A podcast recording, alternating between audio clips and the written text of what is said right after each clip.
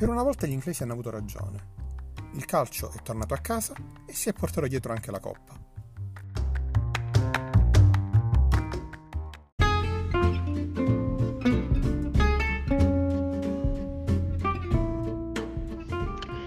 Buongiorno Massimo, buongiorno Antonio, buongiorno a tutti gli ascoltatori del Pallonista.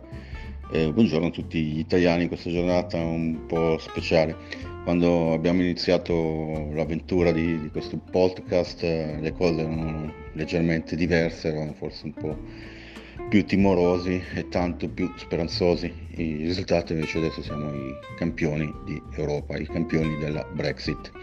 Li abbiamo fatti uscire un'altra volta dall'Europa. Eh, che dire, la partita di ieri è stata... è stata abbastanza complicata, eh, anche se caratterialmente gli azzurri hanno avuto la meglio. Secondo me il, il punto eh, il punto di forza, la determinazione eh, che, ci, che ci ha portato a questo risultato è stato proprio il, il carattere. Avevo già fatto notare privatamente ad, ad Antonio come la, la prima azione inglese, il retropassaggio poco prima del gol, ci abbia regalato un, un calcio d'angolo. Questo faceva capire proprio che questo passaggio sbagliato eh, mostrava nettamente il nervosismo di inglesi. Poi sfortunatamente per noi eh, la loro prima azione su delle sbavature difensive, nessuno è andato a coprire su, sul cross, nessuno è andato a incrociare sull'uomo, eh, abbiamo preso il, il gol. Lì l'Italia si è un po' sciolta, ma stranamente l'Inghilterra non ha trovato, non ha trovato carattere, fortunatamente per noi. Mm, mentre Mancini ridisegnava più volte la squadra in campo con quello che aveva a disposizione, e non era poco, eh, Southgate non riusciva a venire da capo, perché le mosse di, di, del nostro allenatore sono state veramente eh, ben congegnate, un po' vabbè, ovviamente limitate dagli episodi. Non poteva giocare Spinazzola, i vari infortuni di Chiesa, eh, di Insigne, si temeva per, per Jorginho dopo, dopo il colpo che aveva preso. Eh, però sono stati disegnati gli esterni, il centrocampo, tutto, tutto, tutto ad hoc, veramente in maniera, in maniera perfetta. L'Italia avrebbe, a mio modesto parere, avrebbe potuto sicuramente eh, vincere prima del, del novantesimo con un po' più di, di fortuna, per quanto visto in campo. I punti sicuramente gli azzurri meritavano.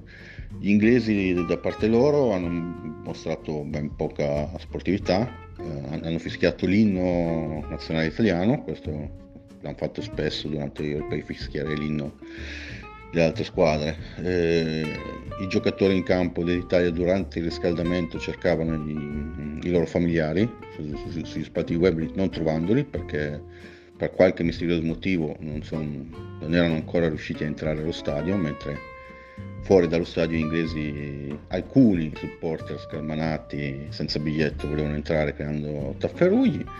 E la sportività inglese si è dimostrata con il principe, con, con la famiglia del principe eh, reale, compagna e figlio, che se ne sono andati prima della fine.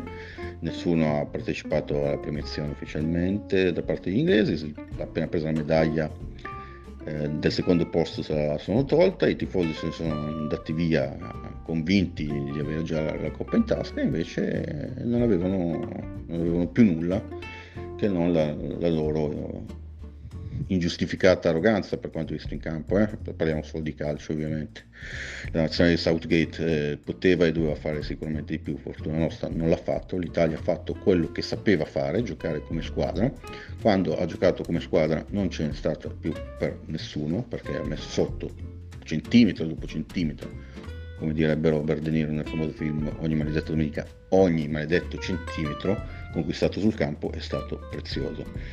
Eh, che dire, buon lunedì a tutti, eh, campioni d'Europa. Saluto, eh, vedremo cosa succederà dopo il mondiale, solo fra poco più di un anno.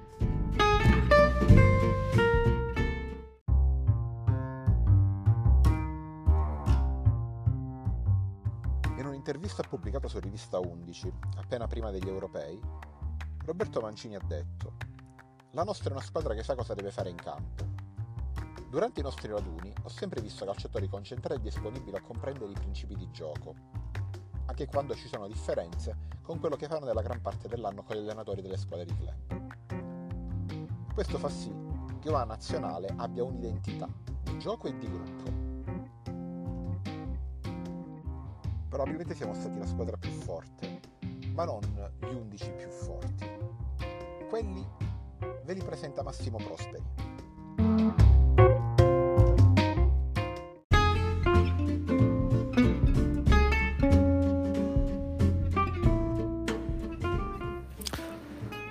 E alla fine di ogni manifestazione europea che si rispetti, ecco il rito della top undici, un, un rituale certamente non innovativo, ma che è giusto fare. Allora, una piccola premessa: come ho composto la, la mia top undici per questo europeo dispari, ho cercato di seguire per quanto possibile i dati oggettivi, quelli forniti da Opta, che è eh, l'agenzia di statistica che ha valutato i migliori ruolo per ruolo. In qualche caso però, in tre o quattro casi, ho modificato queste, queste scelte apportando un criterio un po' più emozionale, vi spiegherò poi quali. Prima di partire ad analizzare gli undici che costituiscono la top, vado però a fare delle citazioni per sette giocatori che non sono nella top undici, ma che mi sembra giusto citare perché hanno fatto un grande europeo. Cominciamo dal portiere dell'Inghilterra, Pickford, che per Opta è stato il miglior portiere della manifestazione sul piano statistico. Eh, però c'è stato un altro portiere che è stato dichiarato miglior giocatore della manifestazione, che ce l'ha fatta vincere, quindi ho scelto lui. E fatto questo primo spoiler, proseguo eh, col difensore dell'Inghilterra, Walker, anche lui una citazione. Mi spiace non averlo inserito nella top undici, probabilmente l'avrebbe meritato. Il suo stile sobrio ma sempre piazzato, sia in fase difensiva sia quando è stato schierato sulla destra della difesa nel, nel doppio ruolo di contenimento e spinta. A me è piaciuto molto Walker e credo che comunque meriti tutta questa citazione. Poi passiamo al centrocampo con eh, Jorginho, il nostro Jorginho. Eh, mi è dispiaciuto non inserirlo nella top undici, ma c'erano già degli altri italiani. È un giocatore che soprattutto nelle ultime tre partite ha preso per mano l'Italia, dettando i tempi della manovra e facendo crescere eh, tutto quello che è l'insieme della nostra nazionale. È stato il vero metronomo. Rigore decisivo con la Spagna, rigore sbagliato, ma non bisogna farne una colpa, i rigori li sbaglia solo chi li tira, con l'Inghilterra in finale, eh, un valore sicuro per la nostra nazionale eh, a cui bisogna attributare sicuramente un applauso. Poi passiamo al laterale di centrocampo, Mele, Mele della Danimarca, un giocatore in sicura crescita che in alcuni momenti è stato incontenibile sulla fascia sinistra. Con lui il compagno di squadra Damsgaard, giocatore doriano in crescita costante, un ragazzo che ha una tecnica superlativa, purtroppo non accompagnato da un fisico da granatiere, ma eh, sicuramente ben supportato dalla squadra può farle compiere il salto di qualità. Oltretutto ha avuto il carattere di prendere per mano la Danimarca in un momento difficilissimo come quello dettato dal, dal grave problema occorso a Christian Eriksen.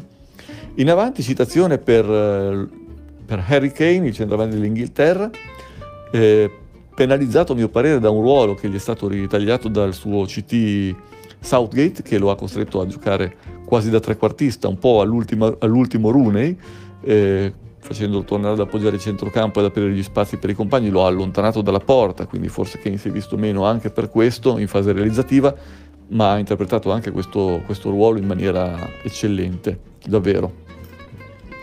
E insieme a lui una citazione anche per lo svedese Isaac, eh, attaccante che a me è piaciuto davvero molto, abbina velocità, tecnica e, e imprevedibilità. Rimango con qualche curiosità di vederlo al fianco di Zlatan Ibrahimovic, mi è dispiaciuto non vederlo al fianco di Ibrahimovic, credo che eh, i due si completerebbero molto bene, chissà se ci sarà un'occasione da qui al mondiale. E veniamo alla top undici vera e propria. Ho scelto come modulo il tre quattro uno due e ovviamente in porta, avete già capito, ho messo Gigi Donnarumma, e ci ha fatto vincere l'europeo con le sue parate ai rigori in semifinale e finale, ci ha salvato diverse situazioni, è sempre stato molto sicuro, è giovanissimo, è un grande portiere. La difesa tre, eh, il primo che ho scelto è Giorgio Chiellini, è forse quello che avrebbe meritato meno questo posto, forse potevo scegliere Walker, ma ritengo che anche se non ha giocato moltissimo, avere annullato due giocatori come Lukaku e Kane valga eh, questo, questa convocazione nel, nell'undici ideale, senza dimenticare che è stato il nostro leader difensivo.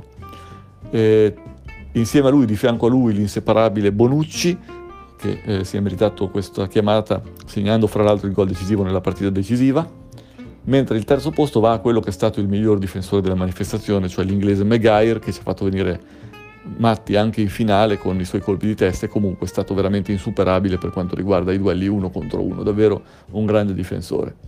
A centrocampo eh, cominciamo dei due esterni, a destra Dumfries, l'olandese, eh, ottime prestazioni, è riuscito a giocare bene nonostante sia stato allenato da De Boer, e questo vale veramente doppio, giocatore interessante, può diventare veramente un esterno importante. A sinistra lo sfortunatissimo Spinazzola, era largamente per distacco il migliore esterno sinistro dell'Europeo fin quando l'infortunio al tenere d'Achille non l'ha portato via, è l'ennesimo infortunio di una carriera molto sfortunata, speriamo che sia l'ultimo. Al centro eh, il primo posto va a, Pog- a Paul Pogba, che in una Francia dilaniata da diatribe interne e sicuramente non aiutata dalle scelte tattiche di Deschamps, eh, si è dimostrato comunque giocatore in possesso di colpi a sensazione, di lampi di classe assoluta. Gli manca sempre quel pizzico di continuità, ma se ce l'avesse sarebbe probabilmente nel top cinque dei centrocampisti di ogni epoca. Al suo fianco un duemiladue Pedri della Spagna. Chi mi conosce sa che non ho grandissima simpatia per il calcio spagnolo, ma in questo caso per questo ragazzo del duemiladue faccio un'eccezione, giocatore dalla tecnica sopraffina, dal senso tattico non comune per un ragazzo di quell'età, il futuro è ai suoi piedi ed è il futuro del calcio spagnolo. In avanti, due esterni e un centravanti, cominciamo dall'esterno sinistro, Raheem Sterling, l'uomo che ha tenuto in piedi l'Inghilterra fino alle semifinali, rapidissimo, fortissimo nel breve, ha un po' lo svenimento facile, però eh, questo è un, è un problema che spetta agli arbitri correggere, sicuramente un giocatore molto importante che tra l'altro ha fatto veramente il salto di qualità in questa manifestazione. A destra Federico Chiesa, che nelle partite decisive ha preso per mano la fase offensiva della nazionale italiana, giocatore che ha soprattutto nel coraggio e nella, nella capacità di, di giocare bene le partite importanti, quella che è secondo me la sua maggiore qualità. Centravanti, uno che centravanti non è, però Patrick Schick è stato il capocannoniere di questo europeo, non potevo trascurarlo, un giocatore rinato, sembra veramente il talento che avevamo apprezzato nei suoi primi anni in Italia, speriamo che non sia un fuoco di paglia, mi auguro che possa veramente proseguire la carriera su eh, questi livelli, perché è un giocatore che insomma ha dei numeri davvero, davvero straordinari.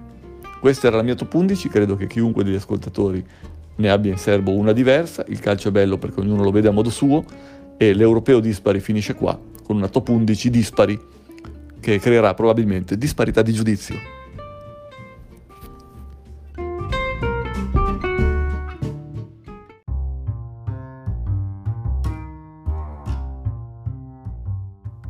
L'undici luglio duemilaventuno ha incoronato Italia e Argentina, gli azzurri e l'albiceleste, Gigi Donnarumma e Leo Messi. Inevitabilmente, chi è uscito sconfitto dai tornei continentali ha già lo sguardo rivolto a Qatar duemilaventidue, il mondiale d'inverno, una anomalia nei consolidati calendari calcistici legata non all'eccezionalità della pandemia, ma a mere ragioni commerciali. Ci ritroveremo lì, tra meno di diciotto mesi, ad ammirare i progressi della splendida Spagna di Luis Enrique, della rocciosa Germania e degli inglesi, se riusciranno a riaversi dal trauma dell'ennesimo flop. Vedremo se Francia e Brasile riusciranno a far valere il talento superiore dei loro singoli, se la generazione d'oro del Belgio riuscirà nel colpo di coda, o se questa pazza idea di un mondiale in mezzo alla stagione porterà qualche underdog a lottare per il titolo. Noi scenderemo forti del titolo di campioni d'Europa, ma soprattutto della consapevolezza di avere non certo la nazionale individualmente più forte, ma di certo una squadra vera, unita, con un'identità forte e definita, e proprio per questa vincente. Saremo noi padroni del nostro destino, per dirla con le parole con cui Roberto Mancini ha preparato la finale di Wembley. Grazie per averci ascoltato. Con Fabio Izzo e Massimo Prosperi e con la collaborazione di Raniere Cianflone, Pierluigi Bertini e Franco Lanzillotta, questo è stato l'Europeo Dispari. Ciao!